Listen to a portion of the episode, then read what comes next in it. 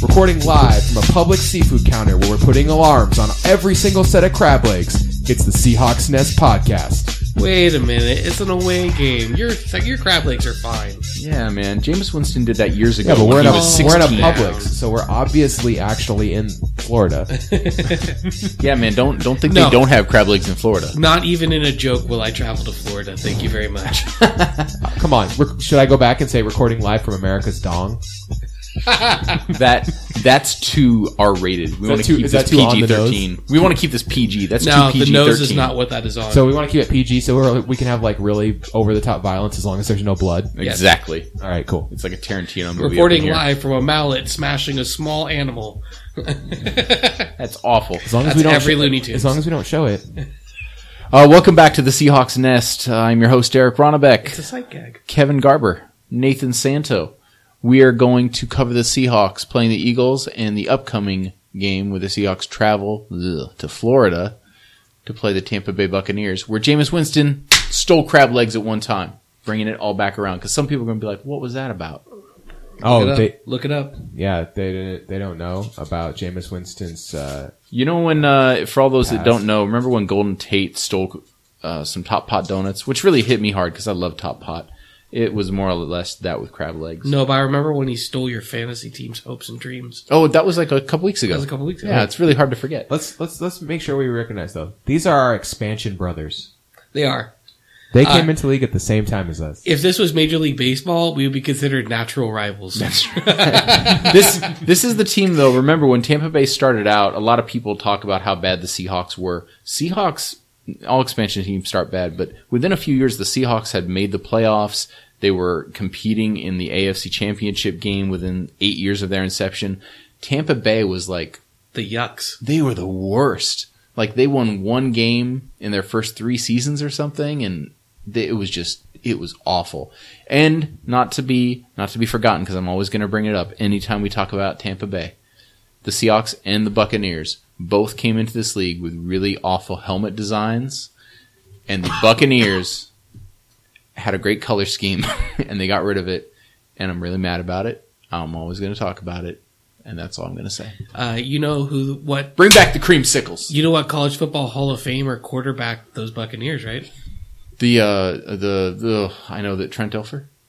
No, wait, no, wait. In the seventies, Oh, it was uh, expansion era. Steve Young, wasn't it? Steve Spurrier, Oh, Steve Spurrier. Heisman Oh. Trophy winner Steve Spurrier. Wow, One of the things he did was quarterback the uh, the Tampa Bay Yucks, that explains it all. the old ball coach.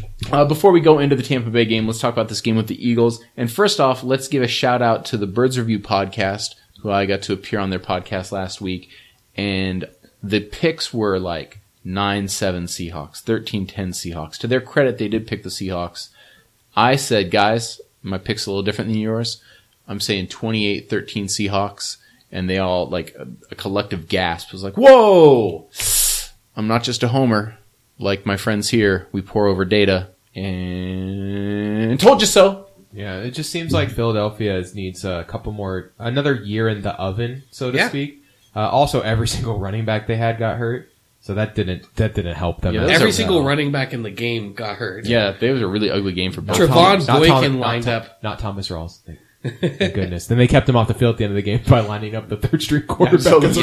Yep. They were like, "Wait, we need to keep him healthy, and we're way ahead." So Trevon, just, I like how you just said Trevon's the third string quarterback because Doug Baldwin is clearly the second string quarterback. yeah, obviously, that wasn't clear. He threw Yeah. more passes in Did you see the game. that? Duh. Did you see that spiral? It was Under pressure. Yeah. it was under pressure. I'm really surprised. Let's let's talk about how great Ding, Russell ding, Wilson ding, is ding, looking ding, ding. at this point in the season. No one is ding, 100. percent ding, ding, ding, Yeah, ding. They- I love that Vanilla Ice song, Kevin.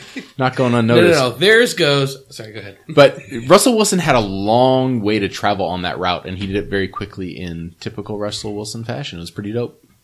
Really happy about Are you that. going to do a percentage watch? Percentage watch. I thought about it. Would you like me to? Go ahead, Eric. Okay. I know you want to. At what percentage do you guys think Russell Wilson is at? Because I personally think he's at 98%. I think last week he was around 90, maybe 95, and this week is the week he's going to be back to about 100. I think this is this, this is the week we're at. We're at. We're at the 100 percent level. I would say that's. I was gonna say physically he's 95, and mentally I thought he was 90. He didn't take off in a few situations. Oh. I think this is the week we see the zone read. And also, there was one there was one zone read where I was like, last year Russell Wilson keeps this one, and he definitely handed off right there. Yep. There was a fe- Yeah, that was more of a I saw it fear too. handoff. That's uh I'm glad I asked that question. You looked at the way he ran out in the play too, and he kind of clapped, and he was you know he did that thing where he clapped and he was like, and you're like oh, yeah. Disappointment. He he he Missed knew- it. Um, Knew better. on that on that awesome pass though, are we all did we all see Doug Baldwin flipping off the sideline? Yes. And and it was a, it was a playful middle finger to our uh, beloved offensive coordinator Daryl Bevel. Do you hear about why? Yeah, uh, it was because he wants the touchdown. He wants to receive the touchdown, right? So he's like calling that play was like giving me the middle finger. So I just went ahead and gave him the middle finger. it's like, oh man, Doug Baldwin. This is why I want to sport your jersey, um, one not of the, just in football but in life. He's he's a great man. Uh, I want to talk about things the Eagles did or didn't do. Uh, Going into this game, the pass rush was you know it was going to be just abominable. It was going to be crazy to deal with. Seahawks handled the pass rush very well, I thought. A healthy All right. Russell Wilson is a big part of what happened. Okay. and George Fant looked respectable. Yeah, George George Fant getting better. George Fant may very well be our best offensive tackle, and I would never have thought that would end up being true. Now, I don't know what It that really seems like says we- about him. Seems like week to week he's making big jumps, but I think it's somewhat of like a newbie gains, as uh, Eric, Eric would say. It's like losing where, water weight. where you're like you're you're new to something and you're not you're not good at it, so you gain really quickly, and he's gonna level off pretty soon and be be you know still below average, but below average is better than. It's about as good as we can expect. I mean, I would say he's as good as Soul at this point with better athleticism. So he can make better big plays and his mistakes will be worse, but I can live with that. And to have a, a very good game against the New, New England Patriots, who do not have a good pass rush, and then to have a decent game against the Philadelphia Eagles, who have a very good pass rush, those are the newbie gains I'll take. Yeah, that absolutely was a great sign to see him effective in this game against a good defensive line. Again, mobile Russ helps, but Fant looked competent before he went out. Another thing is sometimes good pass rushes just don't travel. And I think that was the case with Philadelphia. They got, what, one sack Yep. in the whole game. And I just, there, there's times where good pass rushes feed off of your crowd and they get fired up because of the crowd and the timing of the offense becomes really apparent because the snap counts are shortened and all that stuff when you're on the road. And Philadelphia just didn't look like the, the fearsome pass rush that I kind of expected coming into the game, especially against our uh, less than stellar offensive tackles. So I was pretty excited to see that. I don't know. Maybe that. Maybe it's. I think it's a combination. The offensive line looked slightly better, and I think the teeth got taken out of Philadelphia's pass rush on the road. And this happens to the Seahawks every once in a while, where our pass rush just doesn't look quite as good on the road. He doesn't quite get there, gets pressure, but no hits. Yeah, we don't usually talk about timing on the defense or timing for a, a home team and the offense and how it works in their favor. And I guess you know that that can knock off the balance of a defensive pass rush. What about the the running game for Philadelphia before everyone died on their team? I was expecting to see a lot of quick screens. Seahawks seemed to shut that down immediately. playing into our hand. I mean, what you had were a ton of attempts, but like their leading receiver was Jordan Matthews. He had five catches on ten targets. One one thing Uh, I'll say to Doriel Green Beckham five catches on eight targets. Sackerts six catches on eleven targets. That's a lot of balls hitting dead air. One thing I'll say too to Birds Review, they were really hard on this receiving core, and they were correct. This receiving core sucks. Yeah, it's like Nelson rolling Ag- out three. Nelson Jermaine Curses. Aguilar just oh my gosh, this guy drops everything. Yeah, you know the I was stunned at how bad he looked in that game. And then he's the one who was the reason that long touchdown pass got called back because he lined up off the line and Yep. just Yes. got balled out by his coach. yeah Doug Peterson said he's giving Aguilar some time off. Yeah, he put he put him in He should, jail. he should after give him that. time off of a roster. Yeah, that's probably going to happen at the end of the year. Aguilar admitted he's he's kind of in his head about the drops, which you never want to hear that. And that those guys on that podcast, it was really insightful because people people in other you know in other NFL towns don't know how much I hate Jermaine Curse. And to hear you know someone else talk about how much they don't like their receiving core in general and how much they cannot stand Nelson Aguilar is really insightful for the game. Uh, yeah, and I mean Carson Wentz looked every part of the the rookie quarterback on the road against a legit defense. Staring down one receiver, Twenty three for forty five. Didn't go through his progressions very well. Threw two interceptions. Less Just- than five yards per attempt. And for Cam to pick off that, that ball that Cam came from the other side of the field, and Cam is not good at catching footballs. That was a very athletic play by It was- him, though. yeah, it was That was great. impressive to see a big man sky like that. It also just says that you know Carson Wentz, he's a rookie. But I mean, they they held their own. They held the ball for 31 minutes. They got 308 total yards. They were killed by turnovers and an inability to convert on third down, six for 16. And they also just got in a hole and they had to throw more than they expected. I think. I think they would have liked to run it more than 25 times. Yeah. Uh, but they couldn't. I mean, Wendell Smallwood was not doing anything on the ground. Nope. And so that kind of just threw a wrench in their whole offense. Well, and then you look at Seattle's offense, and things played out to script. I mean, uh, long passes. We had 44 yards to Baldwin, 35 yards to Jimmy Graham, a 30 yard pass to Lockett, a 20 yard pass to Rawls. Uh, we said on the podcast the vulnerability for uh, the Philadelphia Eagles was the big play. We had a bunch of big passes, and we had on what was the second play from scrimmage, CJ ProSize just broke one. Yeah, and And then you know what's funny is that they we basically ran the same play twice in a row. The p- first process run and the second process run was almost exactly the same play, where like it was a zone read run to the to kind of let the left guard area, and then he ended up staying patient, cutting it back, and then just destroying uh, their secondary man number thirty one, who I think is McKel uh, not McKelvin. So Uh, Mills? no, it's the guy that they got from the Oh, McLeod. McLeod. Yeah, Rodney McLeod and Jalen Mills both crashed in. You could tell they basically No. read what you just said and went, "Oh, it's the same play again," and they crashed to that side and completely lost It was contain. Jalen Mills. Jalen Mills, he just misses the tackle on both. It's like Process has him one on one in the first play. Uh, Mills funnels him into a safety, so it ends up only going for eight. And on the second play, Mills just doesn't get any kind of containment at all, and it's Process just gone. it was really good to see Procise have another good game. It, it's a shame that we're probably going to be without him until the playoffs at the earliest. But uh, did we It's get got any? the dreaded scapula? yeah. What what is that? the scapula, it's, um, It's like a part shoulder of the injury. shoulder. It's part of the um, kind of socket and the rotation. Yeah, but it's not a it's not a surgery thing. So it just it just got knocked loose. What I mean, I know what the, the scapula is, but what is what is the injury exactly? Is it a perforation? Is it? I don't know exactly Yeah. uh, if it's a like a I guess they're hairline not fracture s- thing or They're not if it's- saying it. Maybe. Sometimes you can get pinched nerves through there too. I'm not really sure. Yeah. Um, CJ Procise, did we see any more of his run blocking? Did he did he do any before he died? Uh, not a lot of it, but that makes sense. If you're going to put him back there, run him on a route. Yeah, it's not you're not going to see him you know, have the opportunity opportunity to run block. And having By the mobile way- Russ gives you that flexibility. By the way, on the on the front of like running backs being available to bring in because we're you know obviously thin at that position now.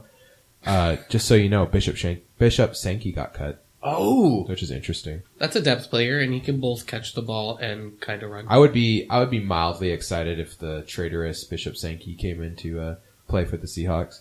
I say that because he Traitorous. committed to WSU and then Uh, And then to, got smart. And then, went, and then went to UW. well, honestly, how does it? I want to talk about Thomas Rawls a little bit, bef- but before that, how does it feel to have depth at a mediocre running game and then go to a really good running game that is very thin? Yeah, it's, it's, it's weird. It was It like, is. It was like it seemed like oh man, we got Rawls, we got ProSize, and Pope's gonna be like the guy who spells both of them, and we have like kind of thunder and lightning. Rawls runs people over, and ProSize has the blazing speed with the vision. Like this is gonna be perfect, and then it's like ProSize is hurt, Pope gets hurt. It's it's like okay now we're Rawls back- is our only hope. We're back. this to, is why like, we can't Rawls- have nice things. Rawls and Collins, and Rawls just came back from an injury. Like I have, I have every right to be worried now. Collins is in the fumble doghouse as he should be. How many carries does Collins have on the year? Do you, Not can you? a lot, and he was inactive last week, so he wasn't going to come in anyway. He Yeah. was a healthy scratch. He's got like nine carries and he's got two fumbles. I mean, That's they not activated good. Pope over Collins. That should tell you quite Oh, a yeah. bit about how they feel about He Alex was Collins deep right now. in fumble jail. He was in uh, isolation in fumble jail. They were like, "Hey, uh, you're not doing good in practice, so uh, here you go. You're gonna go tumbling down the depth chart." Yeah, it was uh, to protect uh, everyone else too, not just Alex Collins. That's why they put him in solitary. That's right. Uh, He Thomas was like Rawls. Steve Buscemi and Conair. Any chance you can make a Connor reference, you will, Kevin. Uh, Thomas Rawls, I was really nervous about him coming back. I didn't think he would look certainly as good as he did, but I didn't. I mean, they kind of held him out. There was like healthy scratches. Man, he looked great. breath of fresh air. That man Yeah. loves running to contact, like Daryl Bevel throw likes throwing uh, bad screen passes. we he uh I just cannot believe how much he just wants to punish guys who try to tackle him. Oh, man, he is a physical run game. You talk about pounding the defense for three quarters and then just running through the softness afterwards. That Rawls will do that every time. Just absolutely pounds the defense. Yeah, it's a shame that we don't have pro size to, like Nathan said, thunder and lightning, because that's the ultimate compliment. You have the fast slashing back who can catch the ball, get in between the, the, the smaller holes quickly, and then Rawls who just dominates the other line. And it's it's good to have Rawls. Well, This Bishop Sankey availability piques my curiosity. Rawls does this thing where he'll, he'll just get hit behind the line of scrimmage and he'll find five yards, you know? Yeah. He'll find five yards upfield where that's just, that's not even, that- there's just not a lot of guys who can do that. And then if uh, it reminds me of Marshawn Lynch, you know, just that kind of level of, Well, well Marshawn punishing would dudes. truck and take a few steps and, you know, fall forward three yards. Marshawn was basically impossible to tackle. Yeah. Yeah. Rawls Rawls is one of those guys who you think he's going down and then he moves to one side or the other and falls down for 3 yards forward. It's really strange to watch like he he almost disappears within the contact and then comes out 3 yards ahead. what he's really good at doing is uh, he's a physical runner and you'll see him sometimes in the hole stick his shoulder into a tackler and kind of use that moment of putting him off balance to then pinball off the guy and next thing you know you see him exiting the hole and picking up you know four yards five yards where it should have been like a one yard play he he is such a run stuff preventer Uh, before we leave this Eagles game, anything else you want to talk about? Any Russell Wilson stats we have besides his amazing stats at receiving? Uh, he was again almost up around nine yards per attempt, uh, which threw the deep ball a little bit more. I really like the risk reward system that we're buying into, where we're letting the offense be a little more open. It pays off. I like eight rushes. I know it- that only went for 19 yards. It wasn't like he was like impressive, but eight rushes is a. that- We need to be getting closer to that number for Russell Wilson. That's Yes. where our offense should be. Uh, our offense runs when, best when Russell Wilson is hurting people with both his feet and his arm. Uh, and his arm is so good that once the feet come back, it's just gonna it's gonna be stupid. Once he gets confident running at the ball again, Everyone sit back and just appreciate how, you know, occasionally he makes some really bad throws, but just sit back and appreciate how accurate of a passer Russell Wilson is. By the way, someone's listening. J- Uh, Jermaine Curse got 10% less snaps this week, and all those snaps went to Lockett and Richardson. And he still got six targets and only caught two of them. Still that one Keep bleed, keep bleeding those Jermaine Curse snaps to Lockett Richardson, please. What about the, the the one play? And I guess I shouldn't end on this for the Eagles review, but whatever. When we ran a bunch formation, we had three receivers up top, Jermaine Curse at the bottom of the screen, and I'm like, oh, there's only two guys on the three receivers. This can go deep. It can be an out route. It can be a quick slant. What are we gonna do? They throw it to Jermaine Curse for nothing, and it was bothersome to me. And the play was designed to go to curse. Yes, And Classic. That is why you don't design plays to go to curse. and that is also why you get some blackmail on Daryl Bevel and. Say I'm Jermaine Curse and I have blackmail. I just on never Darrell thought we'd Bevel. have a game where, you know, we had a 158.3 rated passer. But uh, congratulations, Doug Baldwin. You did it.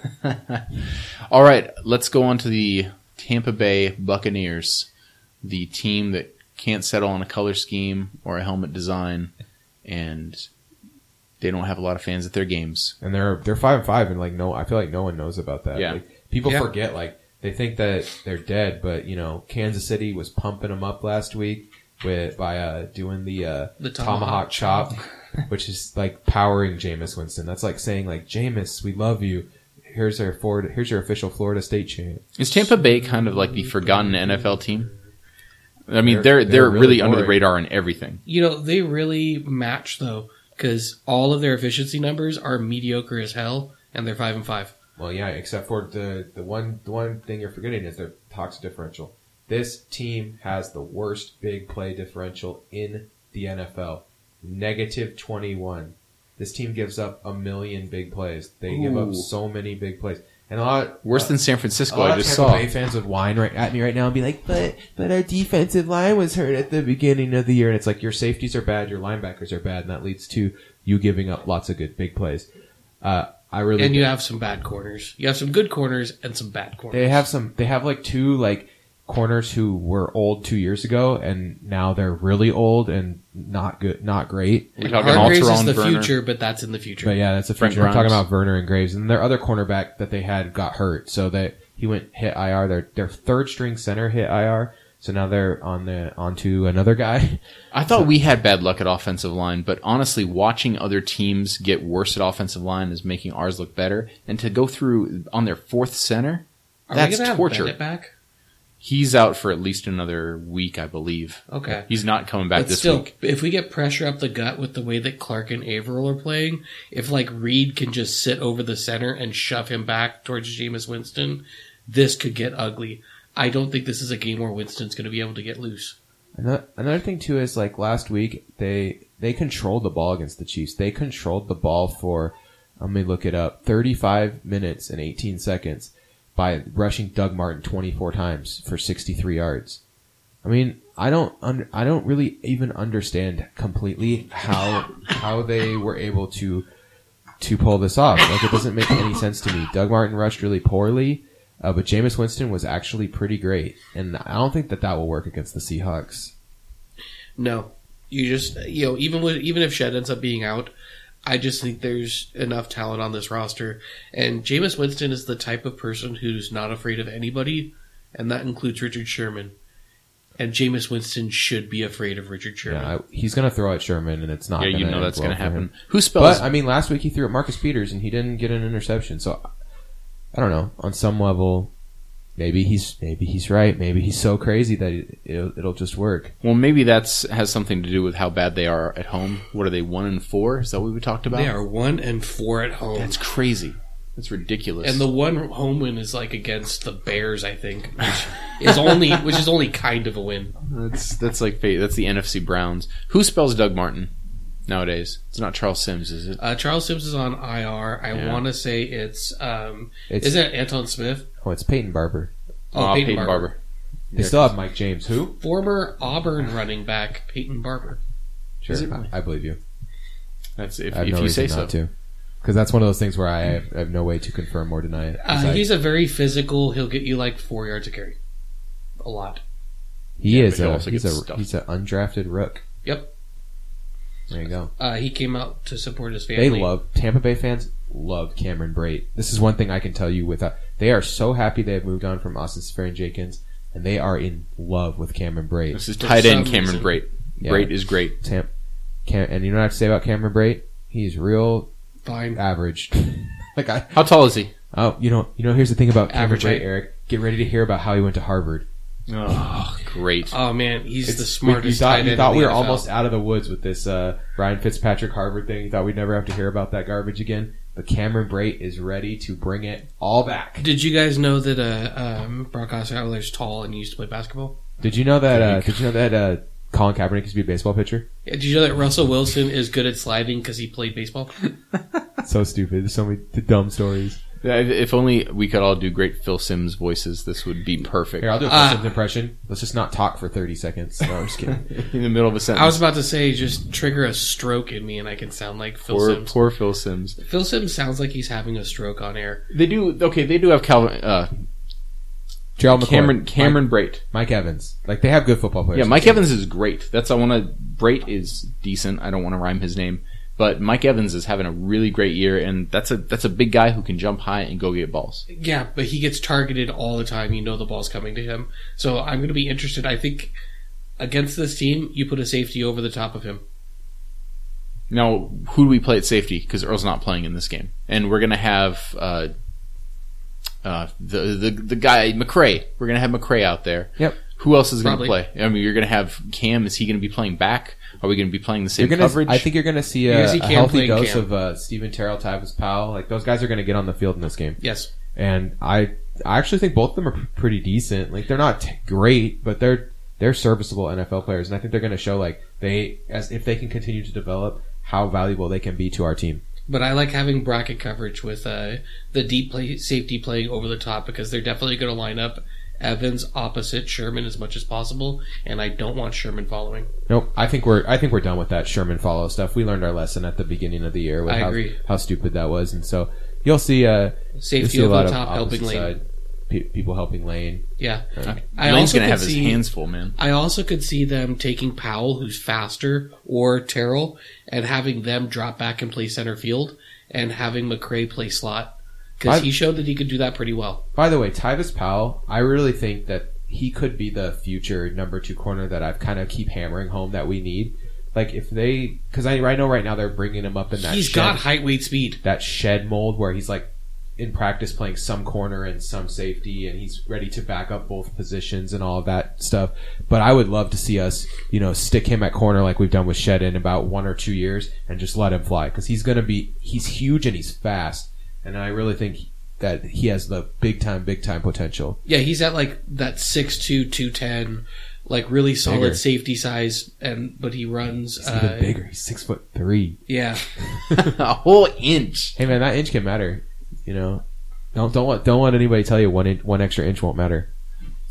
I have stuff in Shut my up. email inbox all the time that's talking about that. Um, anything Sorry. else on the uh, Bucks offensive side or defense side? We talked about Gerald McCoy. He is healthy now. He is playing. Gerald McCoy's healthy. Uh, they have uh, Mm-hmm. What's the rest of Robert their Ayers, defensive line? Winfield look like? Golston. Their defensive line's actually got a Yeah. lot of talent on it. Uh, they've been ba- banged up all year, and it seems like they're finally kind of out of the woods on terms of injuries. Uh, What the are they se- good at? Are they are they stopping the run up the middle? Are they good at chasing down runners on the outside? Are they pass What is- rushing? what No, is they're Tampa Bay's really, good- really mediocre. defense They're good at? fifteenth against wide receiver ones. They're twenty fifth against wide They're- receiver twos. They're they're- twenty fifth against slot They're receivers. really Twenty bad. seventh against running backs. They're okay against the pass. They're okay because they have a decent pass rush, and they have a decent.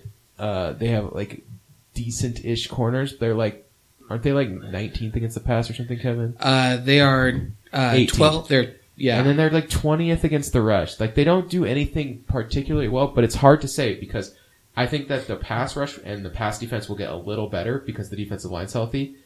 But I think the linebackers are still garbage and that you can run, you can run on this team. they're twenty seventh against deep passes and twenty sixth against passes over the middle. And there are 32 and teams in the NFL. This team, this uh, Seahawks team, runs those crosses over the middle. They're good at deep passes over the middle. And- so look for them to get victimized by Doug Baldwin in the deep middle. I could see Baldwin lining up in the slot, or I could see uh, like post routes to uh, Lockett. It's the kind of game where I wish we had pro size because I think that he Oh, he could could really, he victimize could them. really take advantage of these linebackers trying to cover running backs when Yeah. they really can't. Though Rawls is a good pass catcher or a solid pass catcher. Yeah, I was gonna say he hasn't had a lot of perceptions in his career, only like nine. But it he he's he doesn't have stone hands. He has no drops. Yeah. I'm just I just don't know what he would be like with a heavy volume of running back passes. Does that make sense? But he had Whereas three for Pro size- 31. Pro size, I know. Oh, all day. I know it, with a heavy volume of running back passes, he's going to catch everything. There could be sweeps from Process in this game that would that would go for big yardage. But I could see Rawls picking up, you know, four or five passes and getting 50 yards, which really helps an offense. That's a good number. I- but I could see ProSize going for 100. I wonder how they're going to try to cover Jimmy Graham. Travis Kelsey was the most successful wide receiver, uh, receiver, sorry, for Kansas City in the last game, and I could really see like, you know, here comes Jimmy Graham on a deep seam route, or here comes Jimmy Graham dragging over the middle and you know, 15, ten yards down the field and getting big catch after big catch. or if they decoy with him, I could see the whole middle of the field opening up underneath them. Mm-hmm. You're talking that could Jermaine get Ah, Curse down the sideline. Are we talking? I'm Oh, sorry. I'm going to Please no. throw my Sorry. pencil at I, you. I'm Sorry. talking about like a like I think Kevin's Jim- talking about I a speak route the where, truth. a route where Jimmy Graham starts in the middle of the field and works his way to the outside, drawing the safety, and then Tyler Lockett's running underneath that, and the safety is way out of the play now because Yeah, middle sluggo Yeah. with Jimmy Graham and Or uh, or Baldwin's running a hook over the side over there, and so he just finds that soft spot. That's oh, man. Paul Richardson, Tyler Lockett. They have speed on this team, and that is going to wreak havoc if used correctly against the Buccaneers. Again, this is one of those do yourself a favor thing. You know, find tape where you can see the whole field and just watch how Doug Baldwin works a field. That man is so good at just kind of running his route and then just kind of finding that spot where the defense just doesn't quite have it played. He just, and the chemistry with Russell Wilson, it's so, so good. and um you can and you can say like Uh, our offensive line is bad. Seattle's offensive line, and I unquestionably agree with you, uh, without question. Uh, but Russell Wilson does hide some of those deficiencies, which makes us, in terms of efficiency, 22nd again in the run and 16th in the against the pass. however And that's bad- also five spots better than and- we were in the and run. however bad you think that is, I mean, Tampa Bay is only one spot ahead of us in both of those. They're Yep. 21st in the run and 15th in the pass.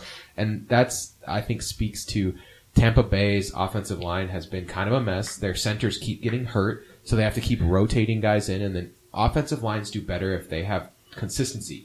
And the middle of our offensive line has been consistent, and you are starting to see the payoff because those players in the middle now are starting to get back to that. They got off to a really good start, and then they had kind of a bad stretch, and now they're they're starting to get back to where we, they were at the beginning, where they were playing pretty all right. Yeah. and especially with Fant next to them, I think that they trust him.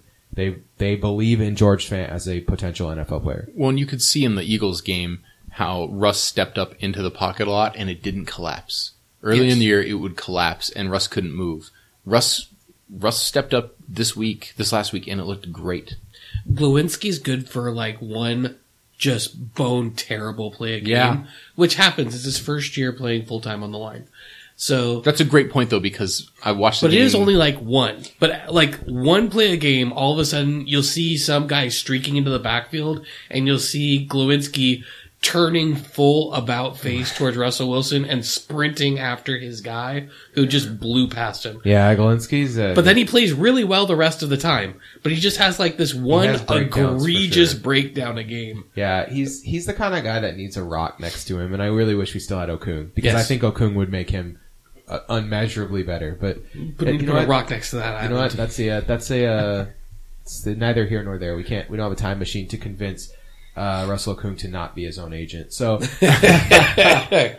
Uh, I guess i anything else with uh, with this Tampa Bay team revolves around my hot take question for the group, and I know you guys love hot takes, Love it. so here we go. With I'm, I'm gonna do all of my stupid questions in a funny voice. Can you do him in a green voice?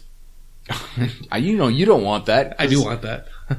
I like that. All right, Mike, I got a question for you. With CJ Procise injured, what do you say they line up Tyler Lockett at running back and see what the guy can do? The guy is fast, Mike. I could see an end around or two. I mean, on, I think that's a good trick play for them. I, it's it's to the point where it's not really a trick play. That was a great opener against One- New England. All, s- Yeah, all, Mike- all seriousness, like we used Harvin in this matter, and we we we we used Harvin in ways we should have and shouldn't have. Should have being Super Bowl forty eight. Tyler Lockett will get three carries in this game. I don't know. If Okay. that's, I don't know if that's correct or not, but I think that like if that's a correct Three is a big choice, number. But I think three is the number that he will get. He's gotten one or two in the last couple of games. Yeah, and I think I That's think what it- somewhere yeah. in that area sounds about right. I don't know if they'll line him up in the backfield though. That just seems No. like that seems a little aggressive to me. I think Okay. it'll be like a Jets sweep, or I could see It's possible though. We have no receiving. The thing is, he cannot block on pass plays. Like you, ha- there's this expectation, you know, in the NFL for your running back on a pass play to be able to block, and I don't think he is able to fulfill that obligation. no. No, And that's going to stop him from ever being uh, used in the backfield like that. because the defense knows right away, okay, either he's going out for something or it's a run play. So they don't even have to consider something else. that's why I asked the question. Spider two, why banana, Mike? Oh, that was my yeah, water that bottle. But that was Spider One. Why banana? That was Oh, spit platoon, why banana? Sorry. Uh, do we want to move on to picks for this game? Uh, no, No. no, Why? because I want to talk about Jameis Winston. Oh man, I want to go deep.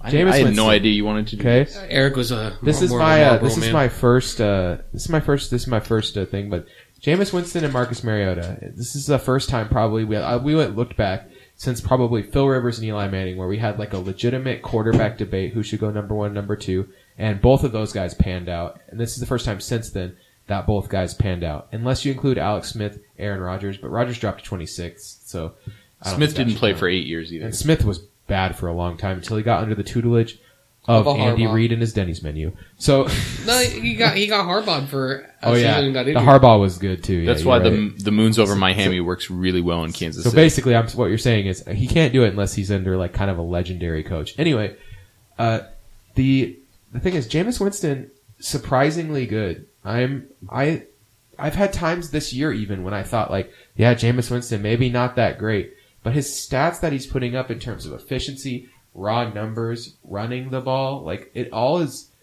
I'd be I would be very excited if I was if I personally was a Tampa Bay Buccaneers fan and I had Jameis Winston to lead my team for the next you know however many years because he's still very young. Yeah. He's 22. How old is he? 21, 22? He's very, very young. Yeah, he was because he came out a year early. He came out a year early and he's, I believe, just like a young graduate. He was early into high school or early out of high school.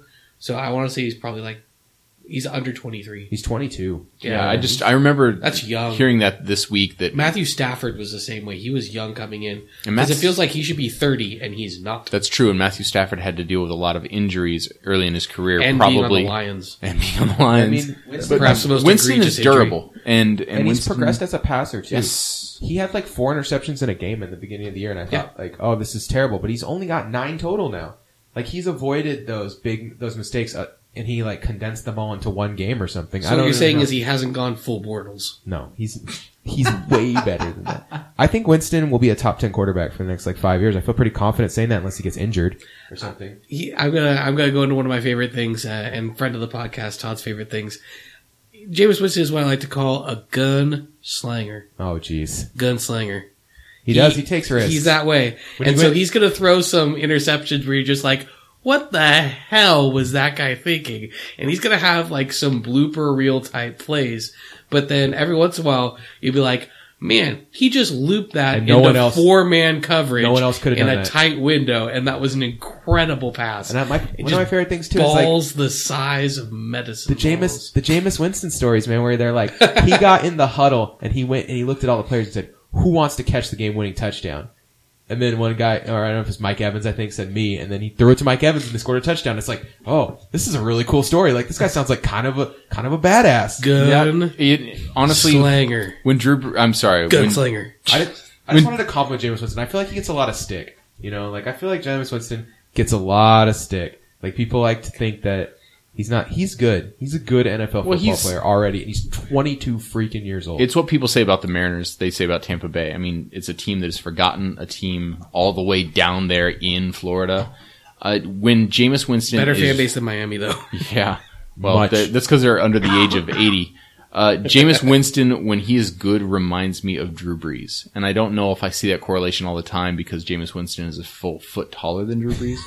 but it's like, but he like, like, Nathan makes said, all the he- throws and he spreads the ball around. How right? about and Holy he can shit, go, I say that. he the can go thrower. fast. He can go fast in the middle of the field. He can go for the deep ball that just boop, g- drops in perfectly. But on I the totally know receiver. what you mean because he will throw to any of the guys on the Yep. field. He's not like those guys who zone in and they just go one, two, and then they throw. You know, Matt they go Ryan. through a quick- Yeah, he- Everyone can talks make about his how reads. good Matt Ryan is. Matt Ryan is losing games because he's zeroing in on Julio Jones too much. yeah, he doesn't go through his progressions. And like the thing about that is, is Tam- Jameis Winston totally could just throw to Mike Evans on every play, and that would probably be fine. Two And Mike he Evans does game. to an extent, And I mean, but he does that's only target 'cause him like ten or he's always thirteen open. times a game, but you know he also spreads the ball around. I mean, against Kansas City last week, I'm going to look right now, but I would bet that he had completions to at least six different receivers, That's an easy bet. which which is like you know that's That's really solid. here we go. He got six to Evans, five to Cecil Shorts, three to Russell Shepard, three to Doug Martin, four to Adam Humphries, two to Cameron Brayton, one to Alan Cross. That's seven different receivers. I mean, Breaking And one news. of them was Alan Cross. one Breaking was news: Alan Cecil Cross. Who Shorts is is that? on in the NFL. Yeah, you didn't know Alan Cross existed. Now you do. You can thank our he scored, a, podcast for he scored that. a touchdown last week. Uh, Yeah. Alan Cross, I thought was really good ever Shout since out to Tyler Alan Perry was in Cross's that mom. movie with him. that was a Tyler Perry movie. Alan Cross. No, it was Alex Cross. I hate you so much. Oh man. Oh, I saw, it was uh, Medea's Tampa Bay Buccaneers. That's what it was. Sorry, Uh, so, I'm not sorry. At by the way, one last thing. Seattle's back on top, number one in DVOA. Yes. If you are curious, Tampa Bay's 23rd, which puts them in the lower third of the league. I think that's actually a little harsh. I think they're a little better than that. Not a lot, but I definitely Their think that- special teams is weighing them down. They had some bad special teams plays at the Teams beginning of the above year. They them. don't have depth. teams above them that I don't like as much as them though. Let's do that. Carolina, Green Bay, Cincinnati. I don't like any of those teams more than that. More than Tampa Bay. But those teams are all close together, so I'm just kind of nitpicking. Well, and every every team has to deal with injuries. It's that time of year, and Tampa Bay had to deal with injuries early, and they're not really getting healthy now. Parts of their team are getting healthier, but Yeah, their Squad, defensive like, line, yeah, their their- defensive line is coming back together, but their offensive line's still all messed and their up. defensive line Vincent is a little Jackson still older. hurt. So when they're getting better, they're still only at eighty percent, and that's probably where they're going to stay all year. If I can just keep a percentage to every single player personnel, I'm going to do that. Yay, math. Yeah, hey, that's it's something I'm not good at, so I'm going to spout off All right. about it. Let's pick it. Holler. Someone go first because it can't be me. All right, All right. I think this game is going to be super close, and I think the first half, this is what's going to happen. The first half, Seattle's going to go down 17 7, 17 10, 21 10, something like that. And we're going to come out in the second half, and Russell Wilson is going to run a lot. And we are going to cruise, and it's going to be like, oh, the, the, they had to unleash Russell Wilson. This is the week. Russell Wilson's running ability right now, it's like the Ferrari we have in the garage. Dad's going to go downstairs. He's going to roll the cover off the Ferrari. He's going to get his cleaning cloth during halftime and shine it up real good. And Russell Wilson's come out and run for 70 yards. And I, and I call, I'm going to predict that. Russell Wilson runs for over se- 70 yards and the Seahawks come back and win by seven, 31 to 24. That's pretty high scoring. I have not a unique score that you know the Seahawks are famous for making, but it's a score that I would never usually pick because I was trying to add up field goals and touchdowns to be pretty close. Seahawks are going to win by eight. I also picture us coming back in this game, twenty-four to sixteen, is my final score. Seahawks. And I'm sitting kind of in between you guys. I also think this could be one of those ones where it'll be either close or Seattle will be down. I could see um, something like 14 10 Tampa Bay uh, at halftime. it scares me. And I we were think- down 21 points to that Tampa Bay team three years ago, that horrible Tampa Bay team, the Mike Glennon one.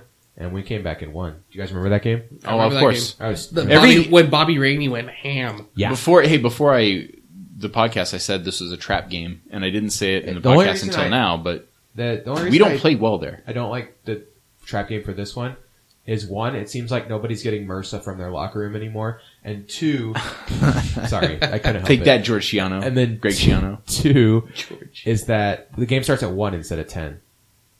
Like it's That's a it- They're factor. starting it in the afternoon. Do they always start that time or just No. for us? No, They're and those trying- 10 o'clock games The are harsh. NFL has stated they're making a concerted effort to have West Coast teams not start games at ten when they travel to the East Coast. That's so nice. Kevin, I'm sorry, your pick. So, you know, go down. Um, I'm thinking like 14 10. And in the second half, I agree. I think roaring back. Maybe like a field goal to start and then a couple of touchdowns. And the defense really clamps down and something along the lines of a late touchdown to seal it 27 17 Seattle. And the loss of Earl Thomas in this game. We glossed over it. I do You- think that's part of the reason I'm giving them twenty. I just want you to know that's Okay. part of the reason I'm giving them twenty four points. All right. Nate, uh, they will can, they will find Cameron Bray for a play that you just are shaking your head at, and you're like, that would never have happened if Earl was here. Yeah, Well- and that's where I'm giving them two touchdowns also because I think their running game isn't going to do a thing. well, as great as Cam Chancellor is, They don't. But the thing is, their running game might not do a thing, but they don't give up on their running game, and it helps their offense. They will run it 20 plus times, even if that running. You game hear is, that, Darryl Bevell? Not happening. Exactly. Well, And that's they're a- not- That's they don't- what Seattle they needed don't- to be doing earlier. In the They year. don't throw a didn't. bubble screen and say, "Oh, bubble screens are basically a run play." None of that bull crap. Can we sign their offensive coordinator? That's all I'm saying. uh, you I just don't- want Jim Bob Cooter on our team. I somehow. want. J- I will take Jim Bob Cooter on our team, Who is- 100. Who percent is their offensive coordinator? I'm Jim gonna look Bob right Cutter. now. It is Todd Monken, but I bet you Dirk Cutter. Oh, uh, he was the uh, Southern Miss coach. He ran like this wide open offense at Southern Miss and brought them back from like nothing. I'm gonna guess Dirk Cutter is very involved in their offense, though. I would Yeah. imagine that he is, but I think that's a really good combination. Uh, Munkin's a good coach. Watch his name coming up. He'll get a big college job or something coming up. What I was going to say about Earl Thomas is Cam Chancellor, you know, he gets the rap of being the enforcer on the team, but you forget Earl Thomas injures guys. He does it every year and he hits them clean, but he hits them so hard he injures people. And Earl Thomas is like, I don't know, he's just as much of an enforcer as Cam. And mo- losing him in this game means it- it's it's it's going to affect the team. I, I don't think it's going to have us lose, but Earl it's, Thomas is one of the three best safeties in all of football. When you lose one of the three best players at he's a the position, best safety man. that hurts. He's the best safety. you, he's arguably the best, inarguably one of the three Yeah. best safeties. I'll give you that. Period. You can make your argument about Harrison Smith. You might have somebody else that you can make an argument about. But if you try and deny that he's a top three safety, then you do not have much to stand on. This is true. Okay, gentlemen, let's uh let's hit those plugs before movie night. Well, we're talking about that Patreon. We got these sweet Patreon stickers. If you follow us on Facebook, you've seen the pictures. Uh, Eric is holding them Oh, up to the they're on- microphone, and you they're cannot on. see it. They're on Twitter. No, but you can hear him. That's really weird. That you're is the doing worst. Creeping me out. I mean, not in the nicest possible way, Eric. I love you. You're Thank like you. you. are like the Getty Lee of microphone creepy, That's all I wanted. That's all I ever wanted. and It's all I ever. Sorry. uh, hit us up on SoundCloud, uh, Twitter, Facebook. Give us some likes. Give us some reviews on iTunes, Stitcher. Um, give us some love because we're giving you some love.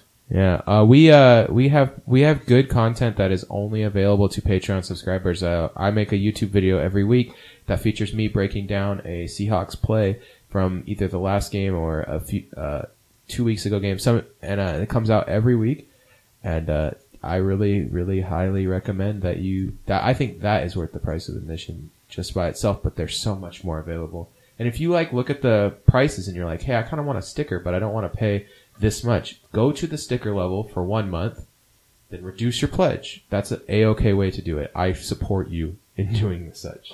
Yeah, we just want to build up that following. You know, you're helping pay for better equipment. You're helping pay to make a make a more complete podcasting community. I will say this: I have We to, have jobs. That's not why we need it. I have to yell into All this- of us I have, have to jobs. Borderline yell into this microphone to get it to pick up my voice because uh, it's in such a because we our mixer only has like two really good ports and then it has like two really crappy ones. Yeah, he's like David Lee Roth over there licking the microphone while he's I talking. gotta stick it right in my mouth. Doing karate while he speaks.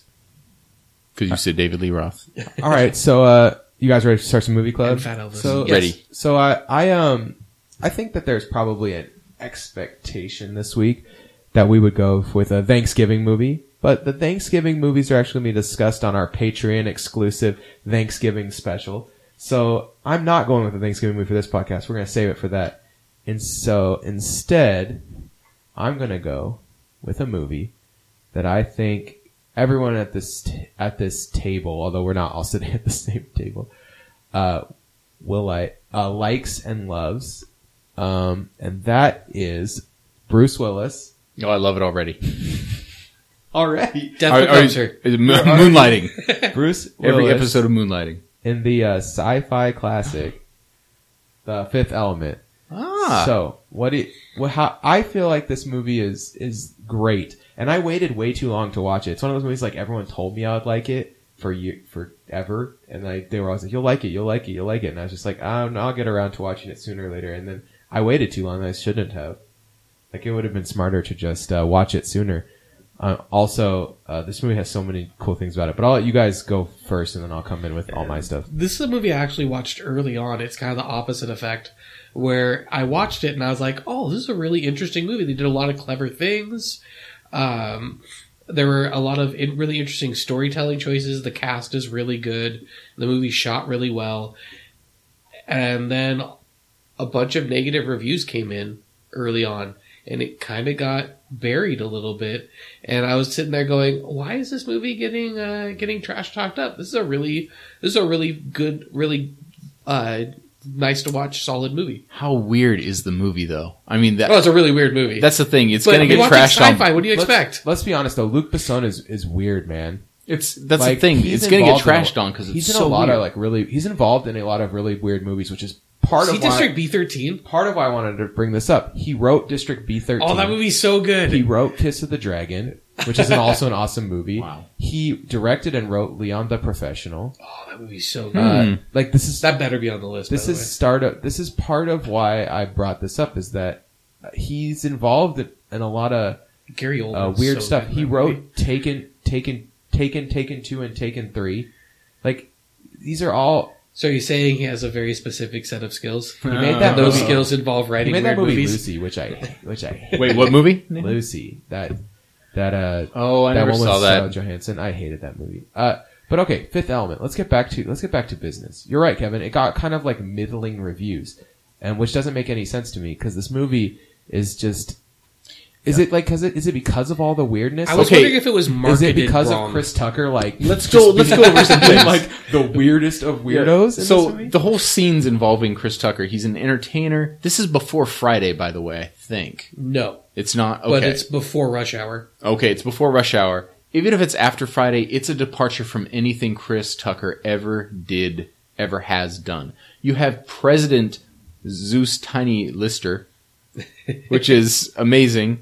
Uh, you may remember him as uh, Tiny Lister. You know, Debo and Friday. Okay, I mean, he's the president and he stretches his acting skills. You've got Gary. That's, he- that is a very that's he- a very nice way. of He's using not it. yoga, he's just stretching like you get up in the morning. Is it better than when he was Zeus and No Holds Barred? That's that's he didn't have Uh, Same. to stretch. That's just Same. amazing. That's that's that's when I take over. That's the movie we'll do. Um, probably not. Gary Oldman starts having black goop come from his head when the evil force is talking to him. It's weird. It's By the way, it It's should be beyond noted weird. if you ever want to make a weird movie and have it guaranteed to be enjoyable, cast Gary Oldman. Yeah. that's that's a rule. I mean, is it have Gary the- Oldman's so the na- enjoyable. The names of things in this movie are weird too, Yes.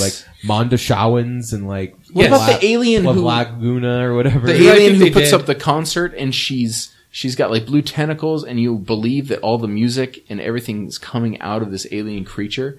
It's it's cool, but it's weird. I think that for naming rights on for namings on this movie, I think they just went out and got a bunch of Mike and Ikes and sat in a room and uh, taped Arnold Schwarzenegger having a conversation eating Mike and Ikes Yeah, Bruce Willis because and that Arnold would are friends. explain how a lot of these things were done.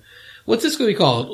Omenshausen Jürgenbergen. You're like, oh, all right, that's uh, that's a really interesting name. This is- rolled off the tongue. This is also Mila Jovovich's finest acting role. I have Yeah, no when problem she- saving. when she says like what that point that scene where she's like, "What's the point of saving everyone's lives if like people are just gonna like mess up the world anyway?" yeah, like that's that's like a pretty that's pretty great. Like she does a good job, and she doesn't really say a lot, which is probably why it's really good.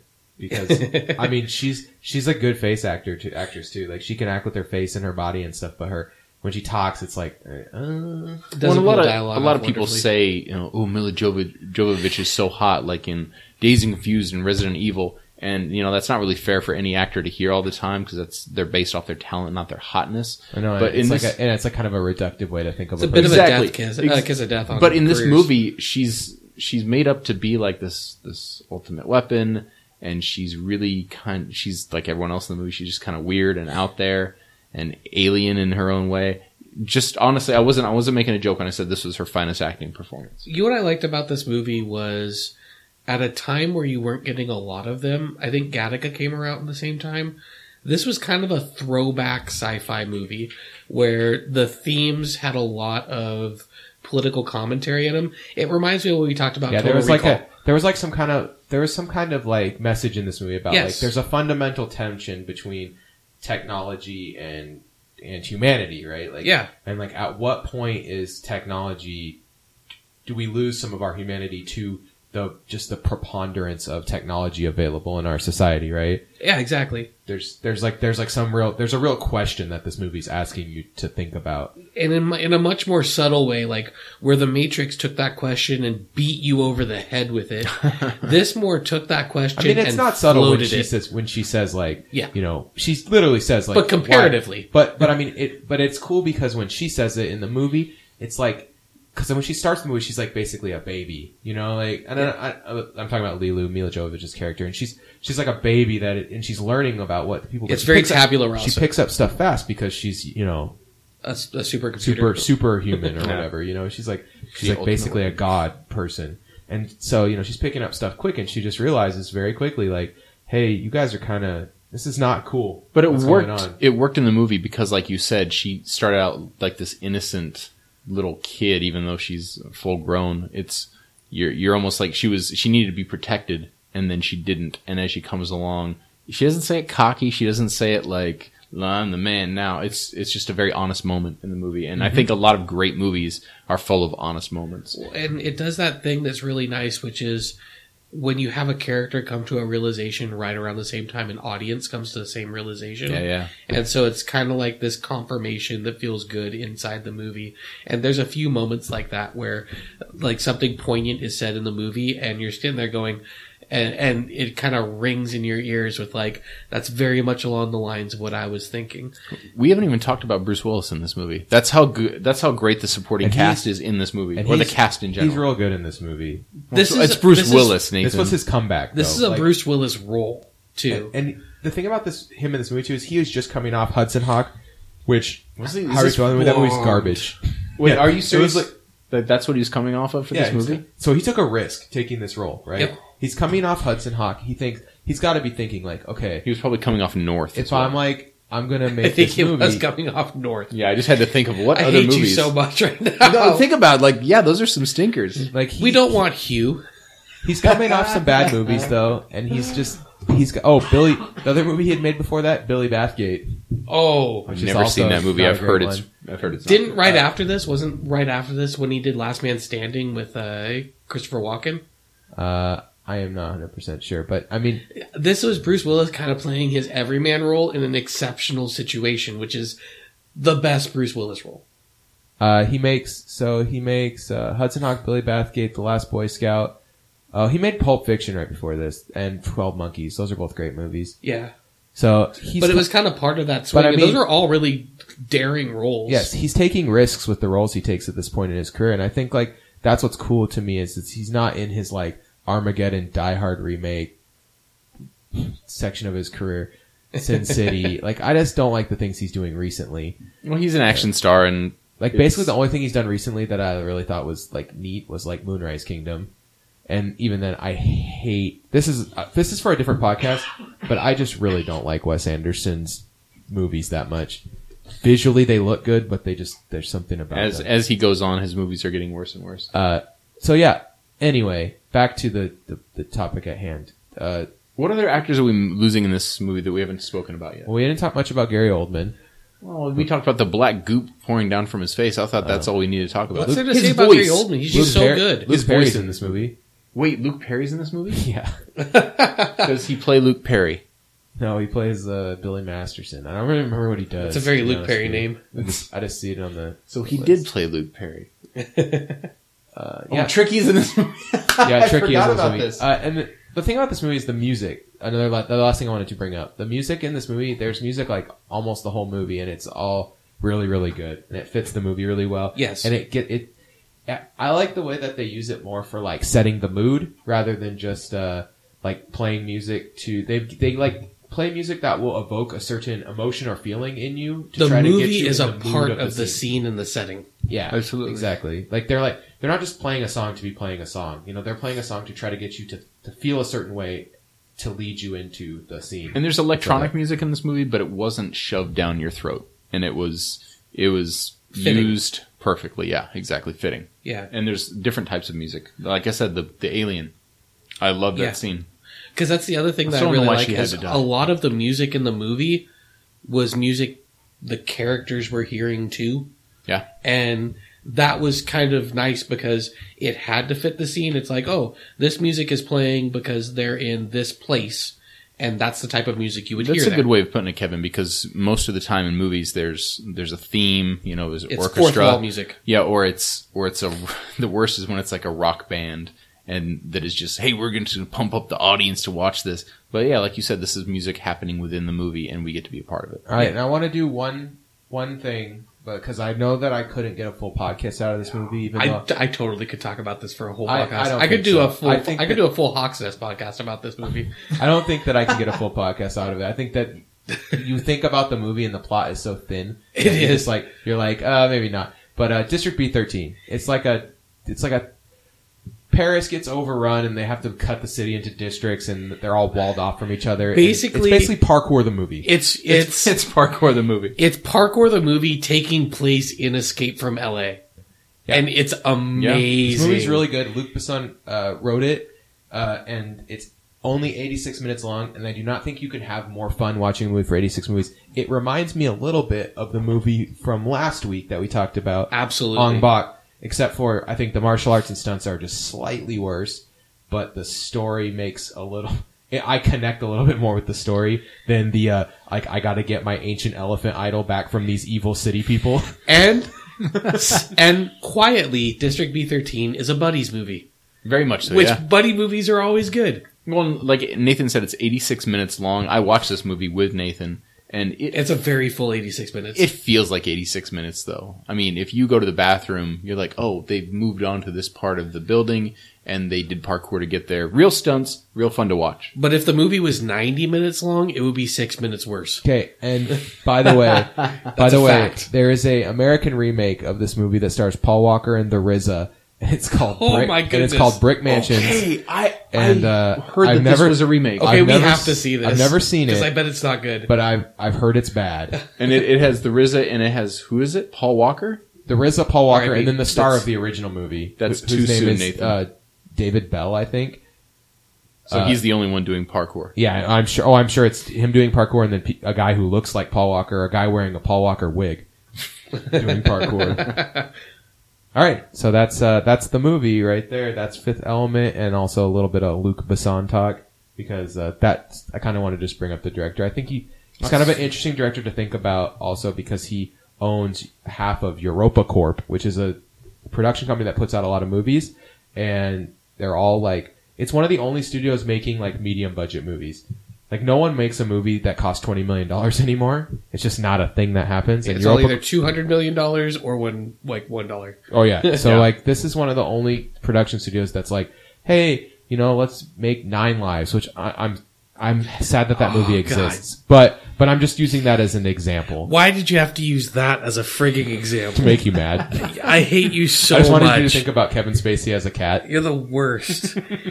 oh. I know. How did Nine Lives do at the box office? Terrible. Shut Yeah, up. yeah, I it doesn't matter. it should have been. How did it do it existing terribly? All right, let's let's You're shit at dying. let's close this up. So that's uh, Kevin Garber. This is Eric Ronnebeck. I'm Nathan Sano. Uh, support us in any way you can. If that's just likes on social media, so be it. We love it. And we'll see you guys all next week. Go Hawks.